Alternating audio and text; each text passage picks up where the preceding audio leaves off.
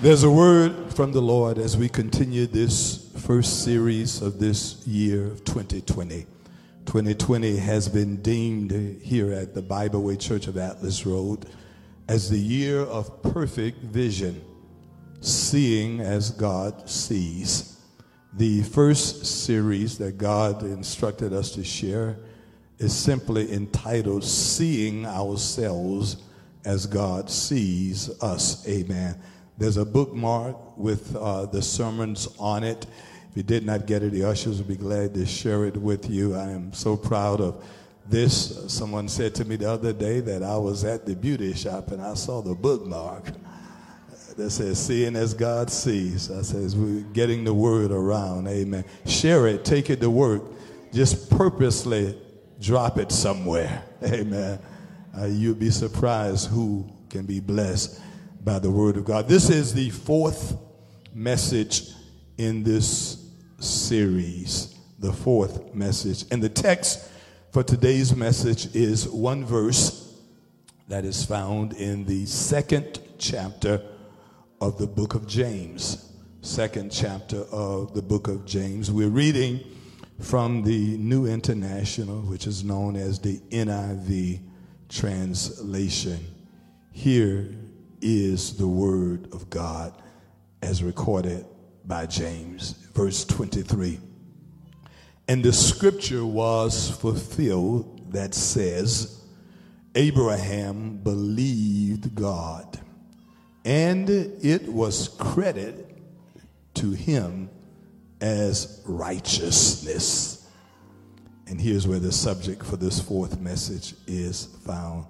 And he was called God's friend. I love that verse. And he was called not a mighty warrior, not a mighty patriot, not even the father of faith. But when it really mattered, he was called God's friend. And the church said, Amen. Amen. Look over at somebody standing next to you. And here's the subject for the fourth message. Look at someone and say, A friend of God. Amen. Clap those hands as you take your seat. A friend of God. We're going to talk about friendship this morning. Real friendship. Amen. Not fake friends, but real friends. Amen. Because you do know that there is a difference, right? Not digital friends.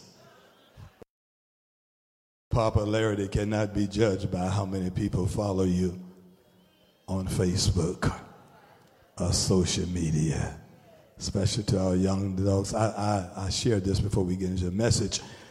I, I discovered something many years ago, several years ago, as Facebook had been launched, and I joined and uh, at the advice of those who were advising me.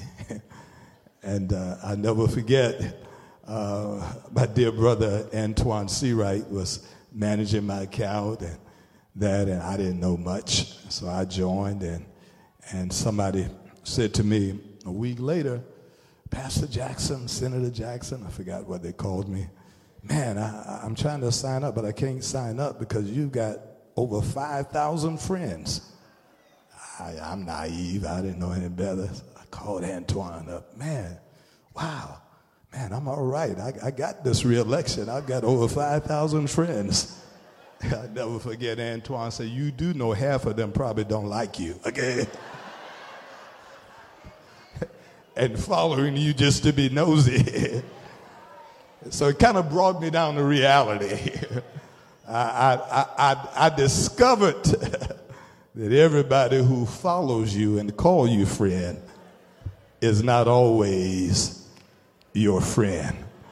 Listen, it has been said that perhaps the greatest honor of any human being is to simply be called and mean it a genuine, somebody help me say genuine friend. If you want to be honored, it's not by giving you another title. It's not by putting some other award associated with your name. You really want to be honored, the question is who can call you friend? That is perhaps the greatest honor of the world. Listen, contrary to what some folk would have you believe, there are some folk who walk around, I don't need anybody, I don't have to have anybody, I can do bad all by myself. I don't need no friends, I don't need nobody in my life. Amen. But contrary to what they say, everybody needs somebody in your life you can count on. Am I right about it? Everyone needs someone in your life that you can trust. Everyone needs someone in your life that you can simply and genuinely mean it and call them friends. We all need somebody. The problem is, we don't always need the people we think we need. The problem is, we don't always need the people that show up in our life. Can I help you out? Job discovered this. Elder Madison, Job discovered something. You know what? Sometimes I love this. I love the commentary of Job. We had a wonderful professor at CIU, Mac, who's now dead and gone, Dr. Terry Hubbard. And you remember him, Dr. Sherrill. He taught Old Testament. He said something profound. I was sitting in his class and this dropped at me. He said, Sometimes you don't know who's not your friend until your back hits the wall. Can I get a witness? Because Dr. Hubbard said Job went on and thinking, man, I'm popular. I'm the richest man in the land. I've got all of this stuff. My three closest friends are ride or die until his back hit the wall and he lost everything, Pastor Bradley. And he was no longer the richest man in the land. He had sores from the crown of his head to the sole of his feet. And he was not the guy who was buying lunch, but the guy who needed lunch. Preach, Pastor Jackson. And Job's friends spent a week with him, days with him, and concluded, You are a sinful man. Only reason you're going through what you're going through is because you had not the relationship with God you thought you had. You know what Job called them in the text? Go back and read it. He says, You are, quote, miserable comforters. it wasn't until Job back hit the wall and his money ran out that he found out that y'all really are not my friend. Because a friend loveth at all times. Job realized that I need somebody in my life, but I don't need you all. And he had to conclude that I have a relationship with God and God is enough. Listen, it is important for us to have relationships. It is important for us to develop friendships. But I want to share a few things with you.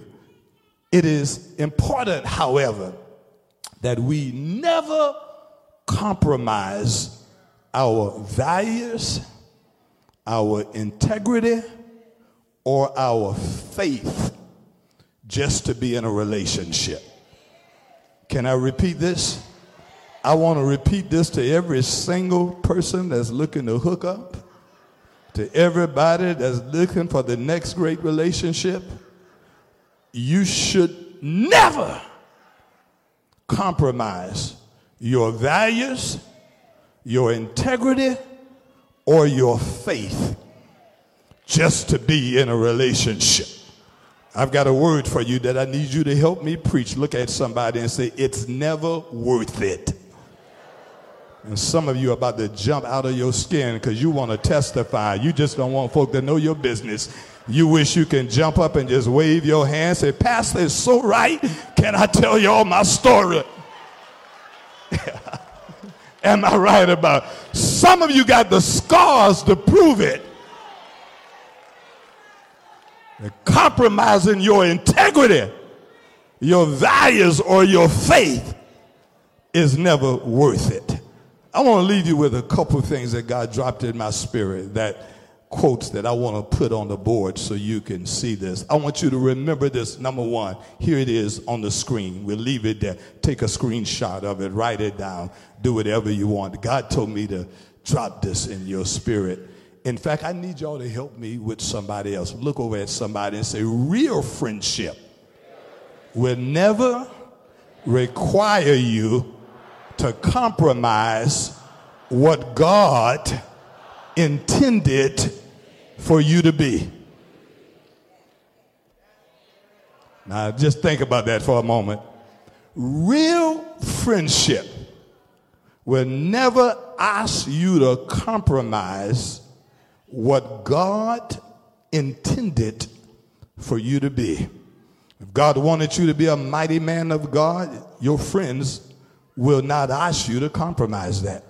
If God wanted you to be a mighty woman of God, your relationships will not put that in jeopardy. Ooh, I'm preaching to somebody this morning, right now. If, if, if you're walking around trying to choose between your friendship and your faith, that choice has already been made. Choose your faith. You'll end up happier than what you would be with the fake friend that I should have compromised what God intended for you to be. Here's the second thing that I want to put up real friendship complements. Don't miss out on this. Please see this. Every young person under the sound of my voice, every, I would not just say young, because I found out, Mother Jackson, there are a whole lot of not so young folk on social media trying to get the next hookup. I'm a, I'm a look. Where, where, can I look that nobody think I'm talking about there? they're, they're, but real friendship complements your God-given purpose. It does not work in conflict with it. If there is friction between your friendship and your purpose, your friendship needs to go. Can I preach this? It does not work in conflict with who God has called you to be and what your God given purpose is. And help me understand something. You can't ever change folk that don't want to be.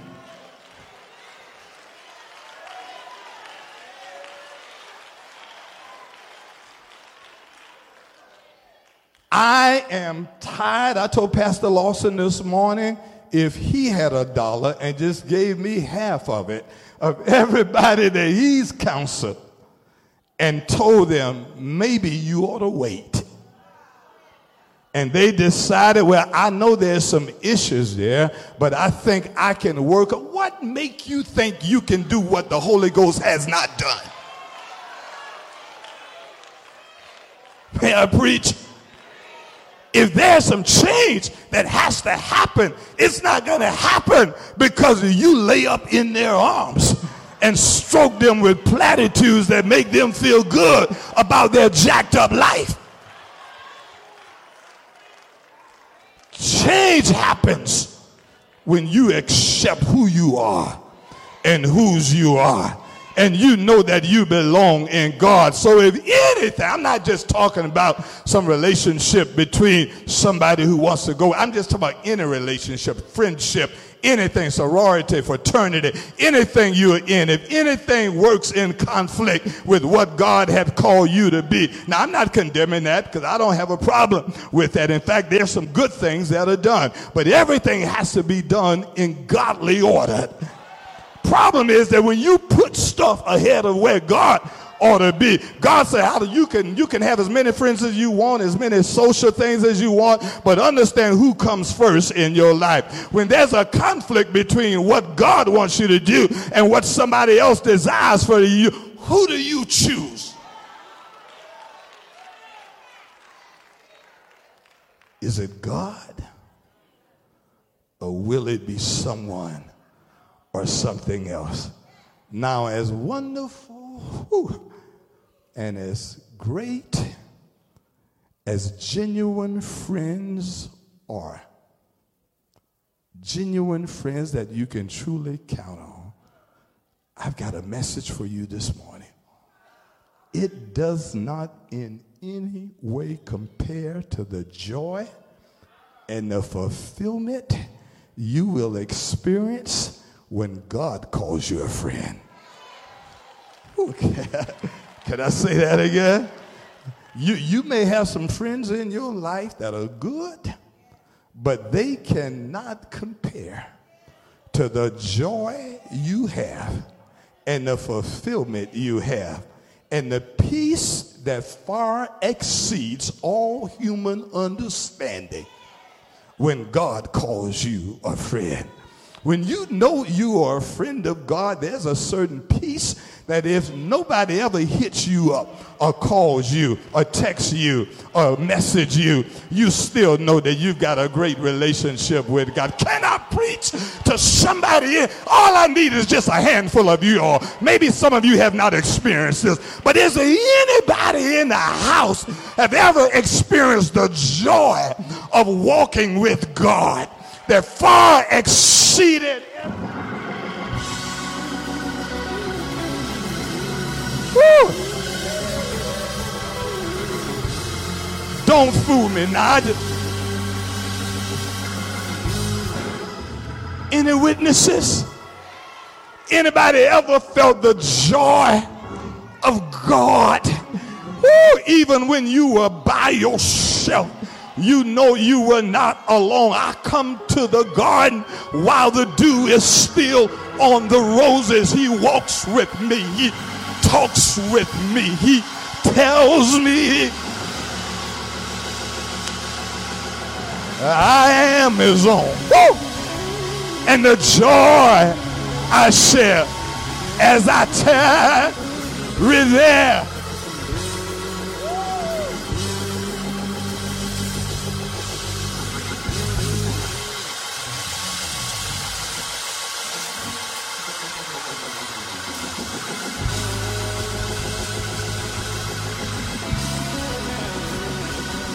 Look at somebody and say, neighbor, he is that kind of friend.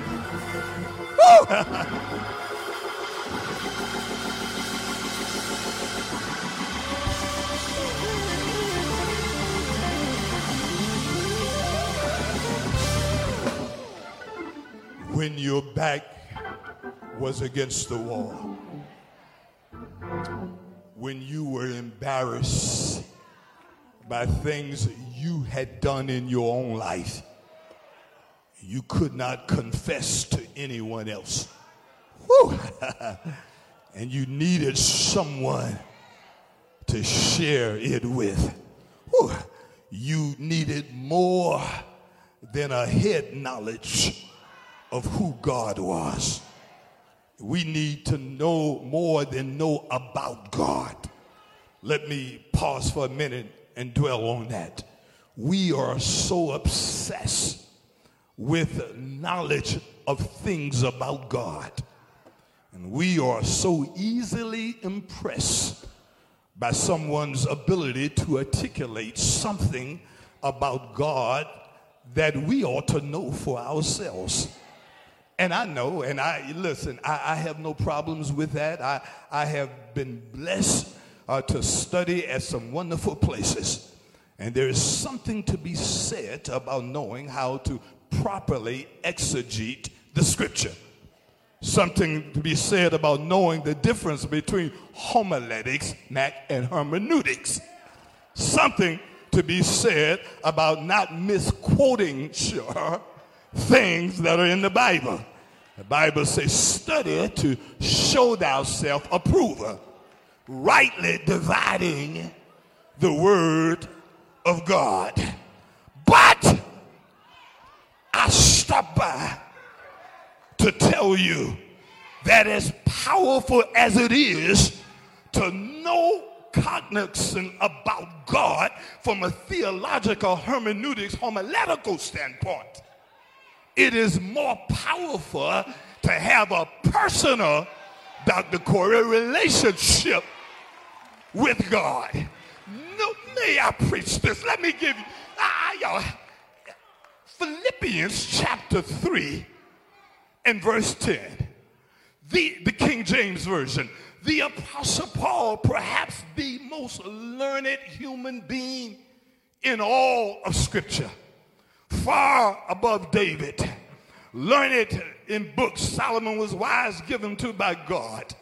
But, uh, King, but the Apostle Paul sat at the feet of Gamaliel. He studied at the most prestigious places you could study. Wrote more books in the Bible than anyone. So he had a, a book knowledge of who God was. In fact, he had to have been. All you've got to do is read the book of Romans, and you would be so impressed with Paul's ability to dissect the Old Testament and, and blend it in with the gospel of the New Testament. But all of that did not matter with Paul we find that he writes these words in Philippians chapter 3 and verse 10. He doesn't talk about knowing about God. Because when your back is against the wall, you've got to know more than the Hebrew words for God. You've got to know more than the Greek words for God. You've got to more than He's Jehovah Tashibu, Jehovah Jireh, Jehovah this and Jehovah that. That's all right when you teach Sunday school.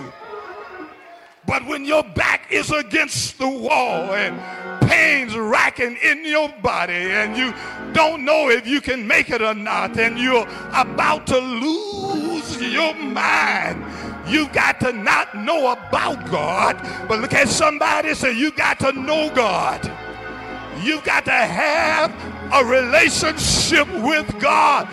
Thus, Paul writes, that I may know him in the power of his resurrection and in the fellowship of his suffering You've got to go through something with God to know anything about God. Is there anybody who's ever went through something with God and you can say he's a hard fixer?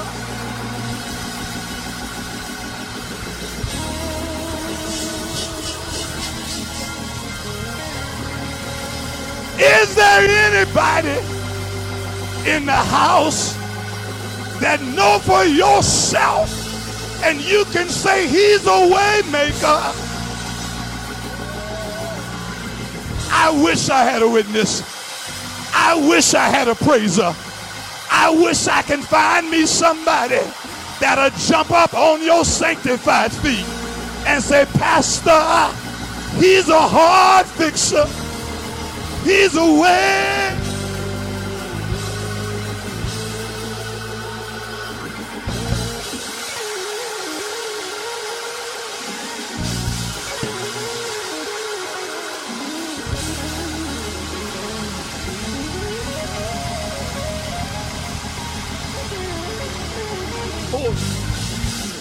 Where's my old church? The first church, the little church, second church. Well, Elder Bill, there was a mother in the old church, the mother of Deacon Joe Nesbitt. She wasn't trained in theology. She did not know the difference between hermeneutics and homiletics. But she had a relationship with God. And every now and then on a Sunday night, Mother Mattie Harris would get up and say, What you know about Jesus?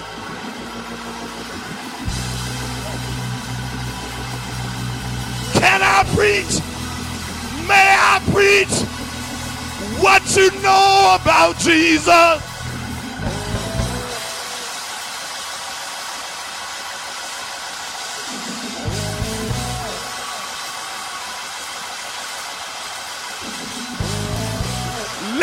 Get on the devil's nerve. What you know about Jesus? He's all right.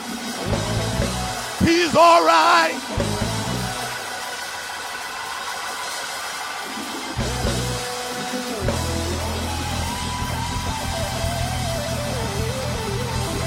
Somebody leap one time. Say, He's all right.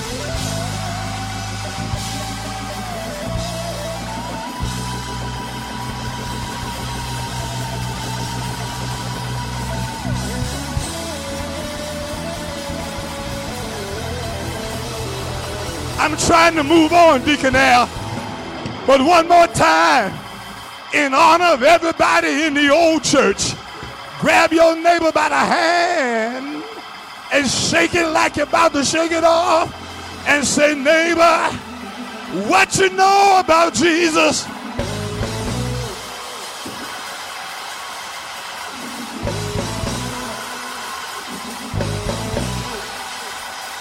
Y'all excuse me. I hadn't planned on going this way. But somebody shout, he's all right.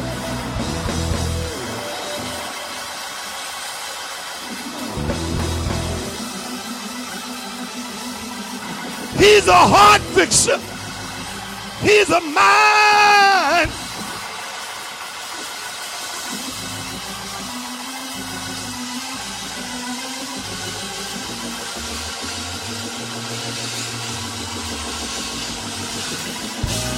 Y'all help me praise him. Y'all help me praise him. Get you a praise partner and say, neighbor, I don't know everything, but this I know. When I'm sick, he's a doctor in the sick room. When I'm in trouble, he's a lawyer in the courtroom. He's all right. Sarah, he's a surgeon in the operating room. Y'all make the devil mad and give God your best. He's all right praise.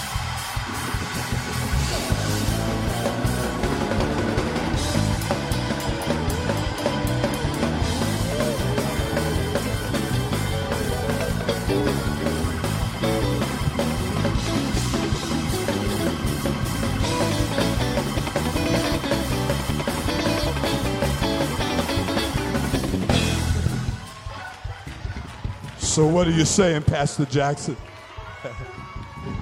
Let me bring this full circle. When you know someone and not just about someone, whew, you can speak of their character. Amen, somebody? See, most people that talk about me don't know me. but when you know somebody and not just about See, I know Roy Bradley. I've been knowing him all my life. So when I speak of Pastor Bradley, I'm speaking of what I know. Anybody know something about the Lord? Look at your neighbor say, neighbor, I know something. I know when I was in trouble, he was my friend. When I was sick, he was my comforter. I know he's my joy. I know he's my peace. Woo! Come on and praise him.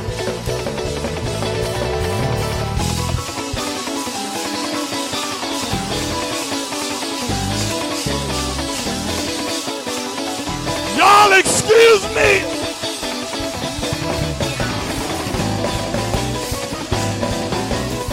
Touch somebody. Say, this is personal. This is personal.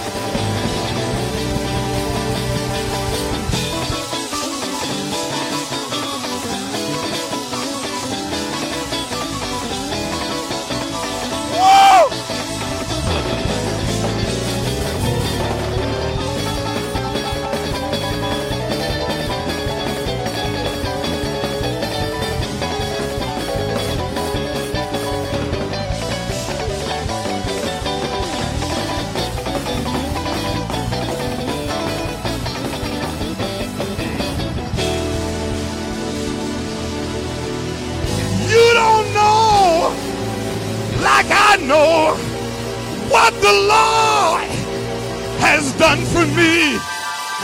Can I preach? May I preach? You can't tell it. Let me tell it. What the Lord has done for me. Woo.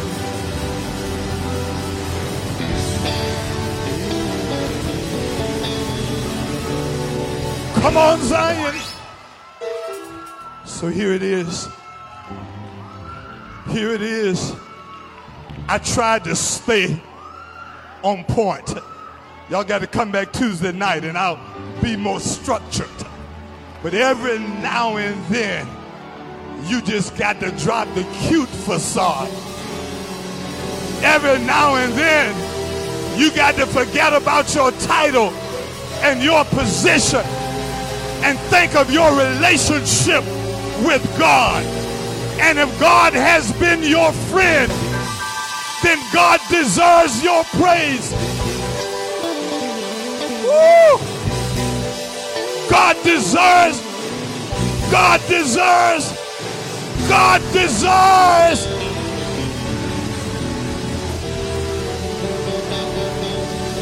Woo!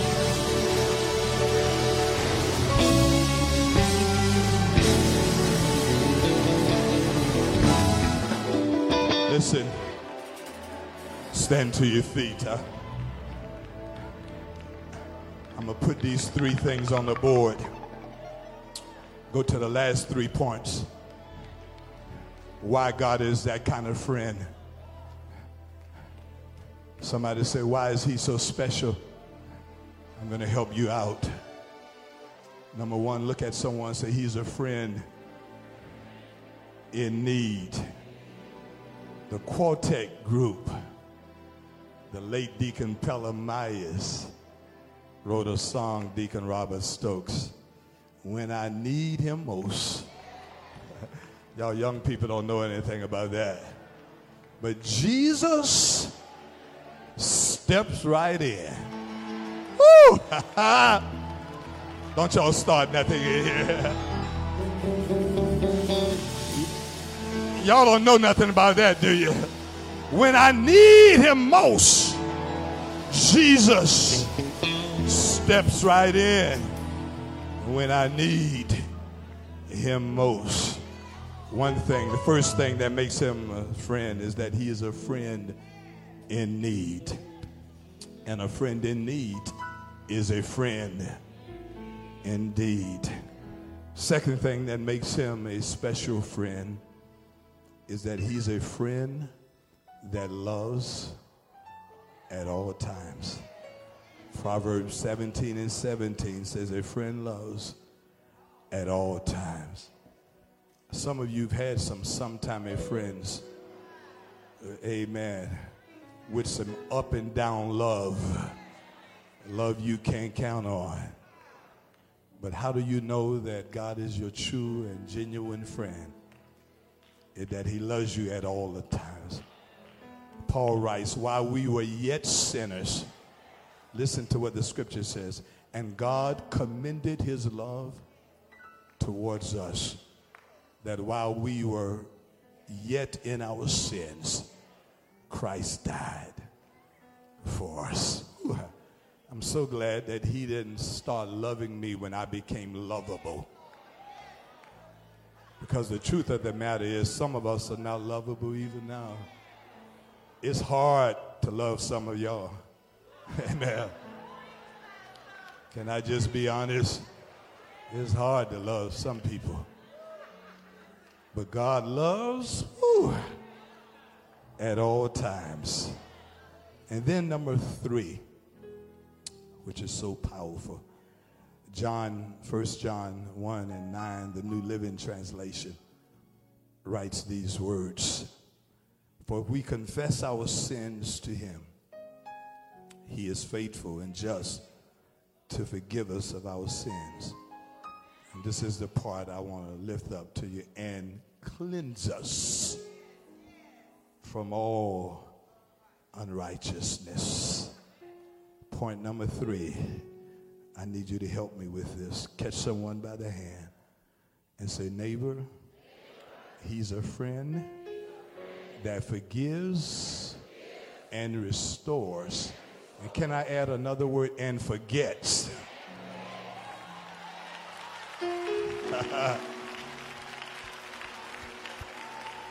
Clap those hands, Bible way.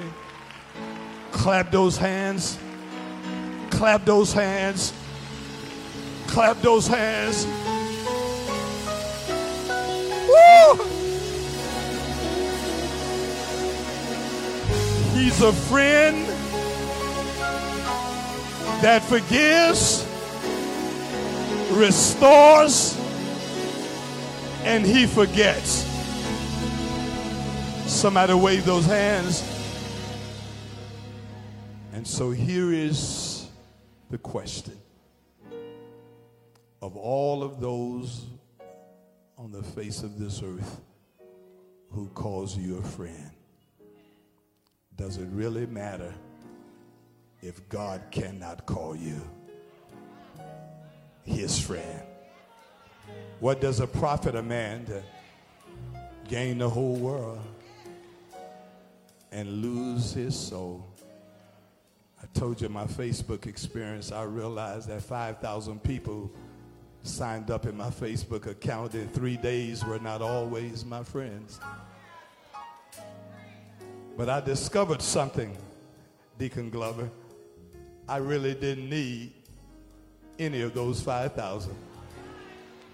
As long as I had a vertical relationship with God, everything else was all right. Let me put it the way Sister Tramaine Hawkins puts it as we prepare for the altar. She writes this song that says, If you ever need a friend that sticks closer than any brother, I recommend Jesus. I recommend Jesus because he's that kind of friend. Ooh, he will never forsake you. This is the part I like. Even though he knows everything there is to know about you.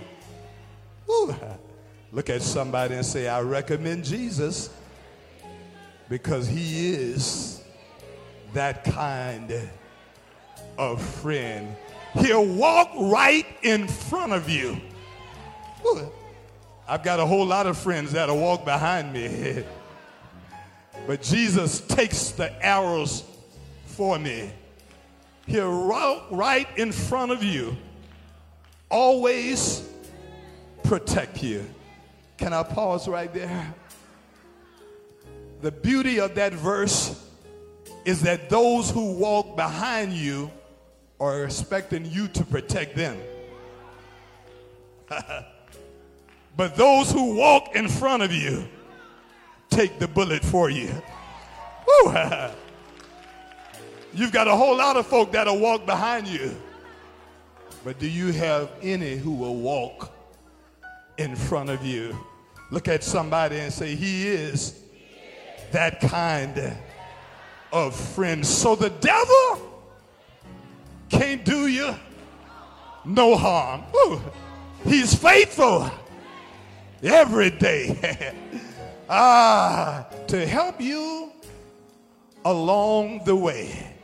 Look at somebody as you leave your seat and walk down the aisles and tell somebody he is that kind of friend. Come on.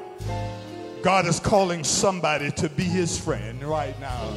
Come on. Yeah. That's right. Yeah. If you ever Thank you, Sister Francis. Yeah, yeah. Yeah.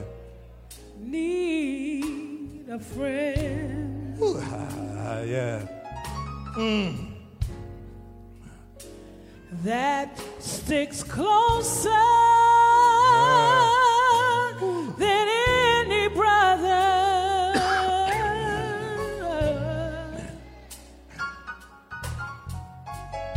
I recommend Jesus. I recommend Jesus. Sing, Francis. Jesus. Ah, for Because he is Ah, yeah, yeah. that kind of friend. Ah, He will never,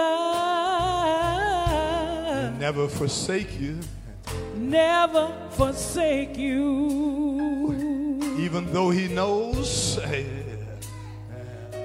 Even though he knows Everything everything there is to know about you.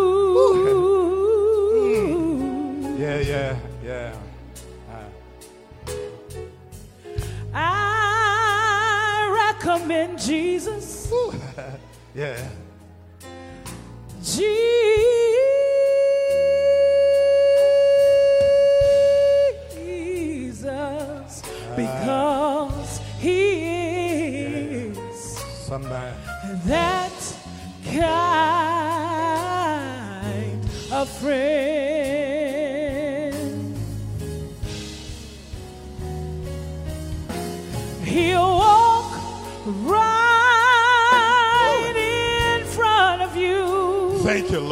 walking in front of me. to always protect you. So when the So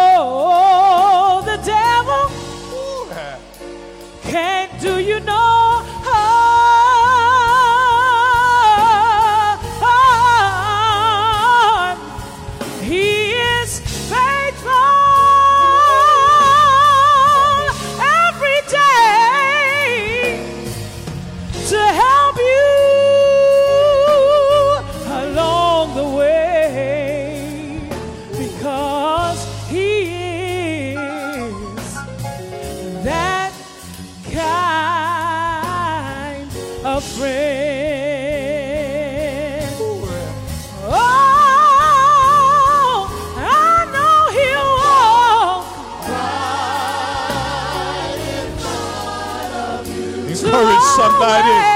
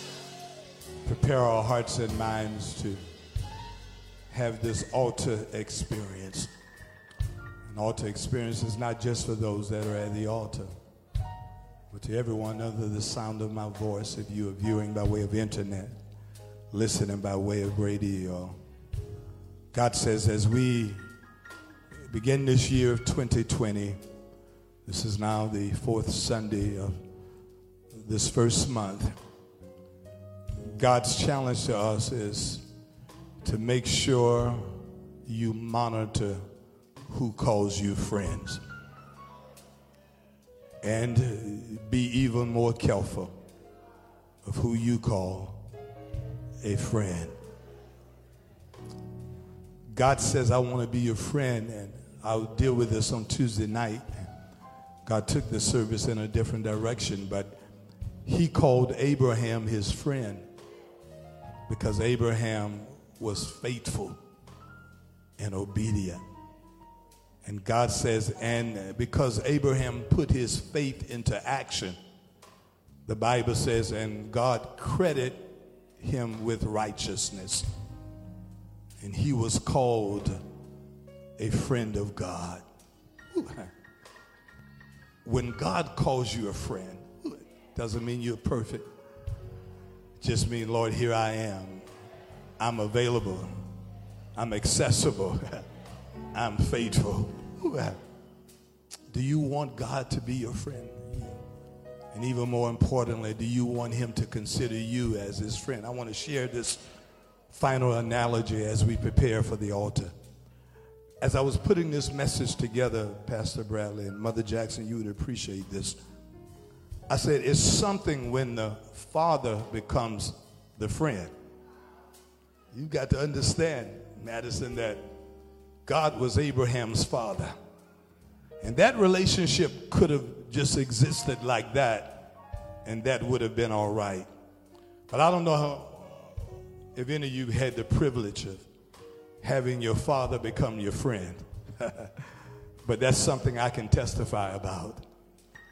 And God helped me to understand what it meant because, see, my dad was also my very best friend. And he was not just my father, but he was my friend. And God said, here's the difference. As father, he was my provider. As father, he undergirded me. But as a friend, he consoled me. He comforted me. He spoke truth into my life when I didn't want to hear it. When I was young and married, and my wife and I were struggling, and my second child was just born, here I am, 25 years old. And I go to daddy and say, Daddy, I don't know if I want this. I don't want any of this. I didn't ask for any of this. He didn't open his mouth. That was all right. But a friend tells you the truth at all times. After I got finished crying, he gave me his handkerchief. He said, You done? I said, Yeah. He said, Get up, go home, and be a man. So, what kind of advice is that? Get up, go home, and be a man. And you know what? It wasn't until years later.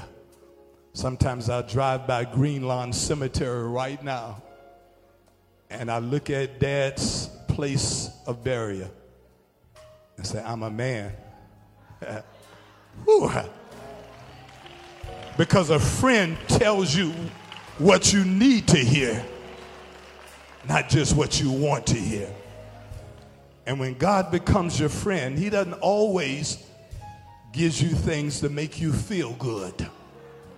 Sometimes He challenges you to be good.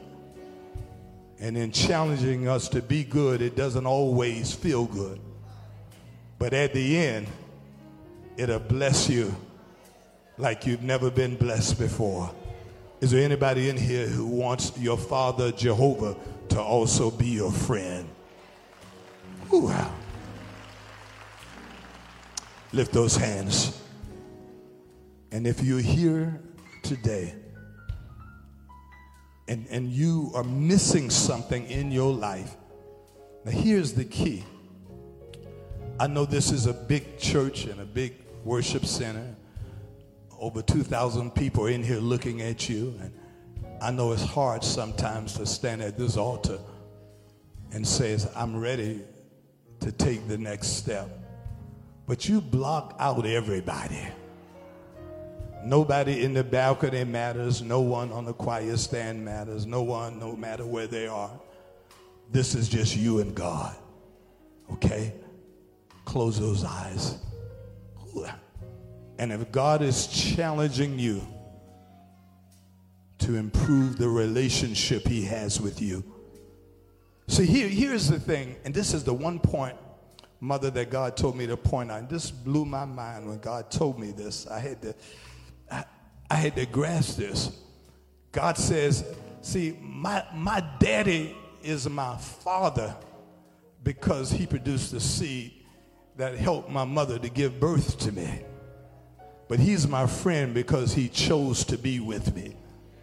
And some of you have painful experiences from men who provided the seed but not the fellowship. And that's painful. But here's what God says God said, I'm not one of those deadbeat kind of daddies. I, I didn't just make sure that you were born into the world. I'm going to stick around to help you get nurtured as you go through the world. He's that kind of friend. And if you want that kind of relationship with God, God is calling you right now. Let us pray. Eternal Father, we thank you, we bless you. We thank you for this powerful series in which now we see ourselves as you see us. We are seeing ourselves not just as your child, but as your friend. as a child, perhaps you are obligated to provide for us. But as a friend, you do it because of comfort and love. Thank you, Lord, for embracing us. Thank you, Lord, for loving us at all times. Thank you for being a friend in need. And thank you for that third point being a friend that forgives, restores, and forget. Ooh, you don't hold it against us. and we say thank you. Somebody under the sound of my voice, they're looking for that kind of relationship. Help them accept your offer. For you write these words, these words are found in Revelation chapter 3 and verse 20. Behold, I stand at the door and knock. And anyone that heareth my voice and open the door, I'll come in and I'll fellowship with them. we hear, we hear you knocking and we're opening the door. Somebody is saying this morning, Come in, God. Come into my dark place. Come into my hurt space. Come into my life. I need you to be that kind of friend. This is our prayer. In your name we pray and give thanks. And those who know it is so said, Amen. Look at somebody and say, A friend of God. Tell him he is that kind of friend. If you're here this morning and you want to make that next step, come on, I'll wait for you right at this altar. Just stand. You don't have to go back. You can say, Here I am. If you want to make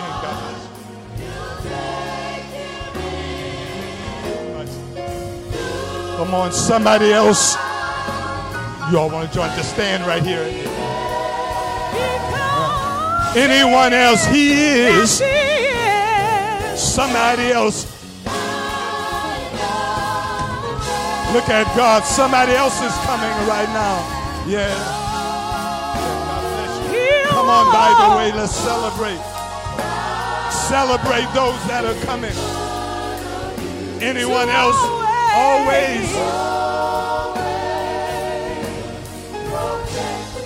Whoever you are, wherever you are, God's calling you. Maybe there's someone else. Ooh, ah. can't do you no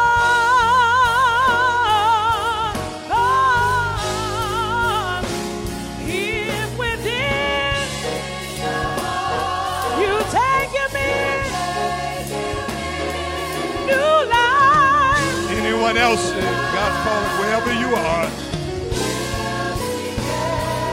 Because He is, yes, He is.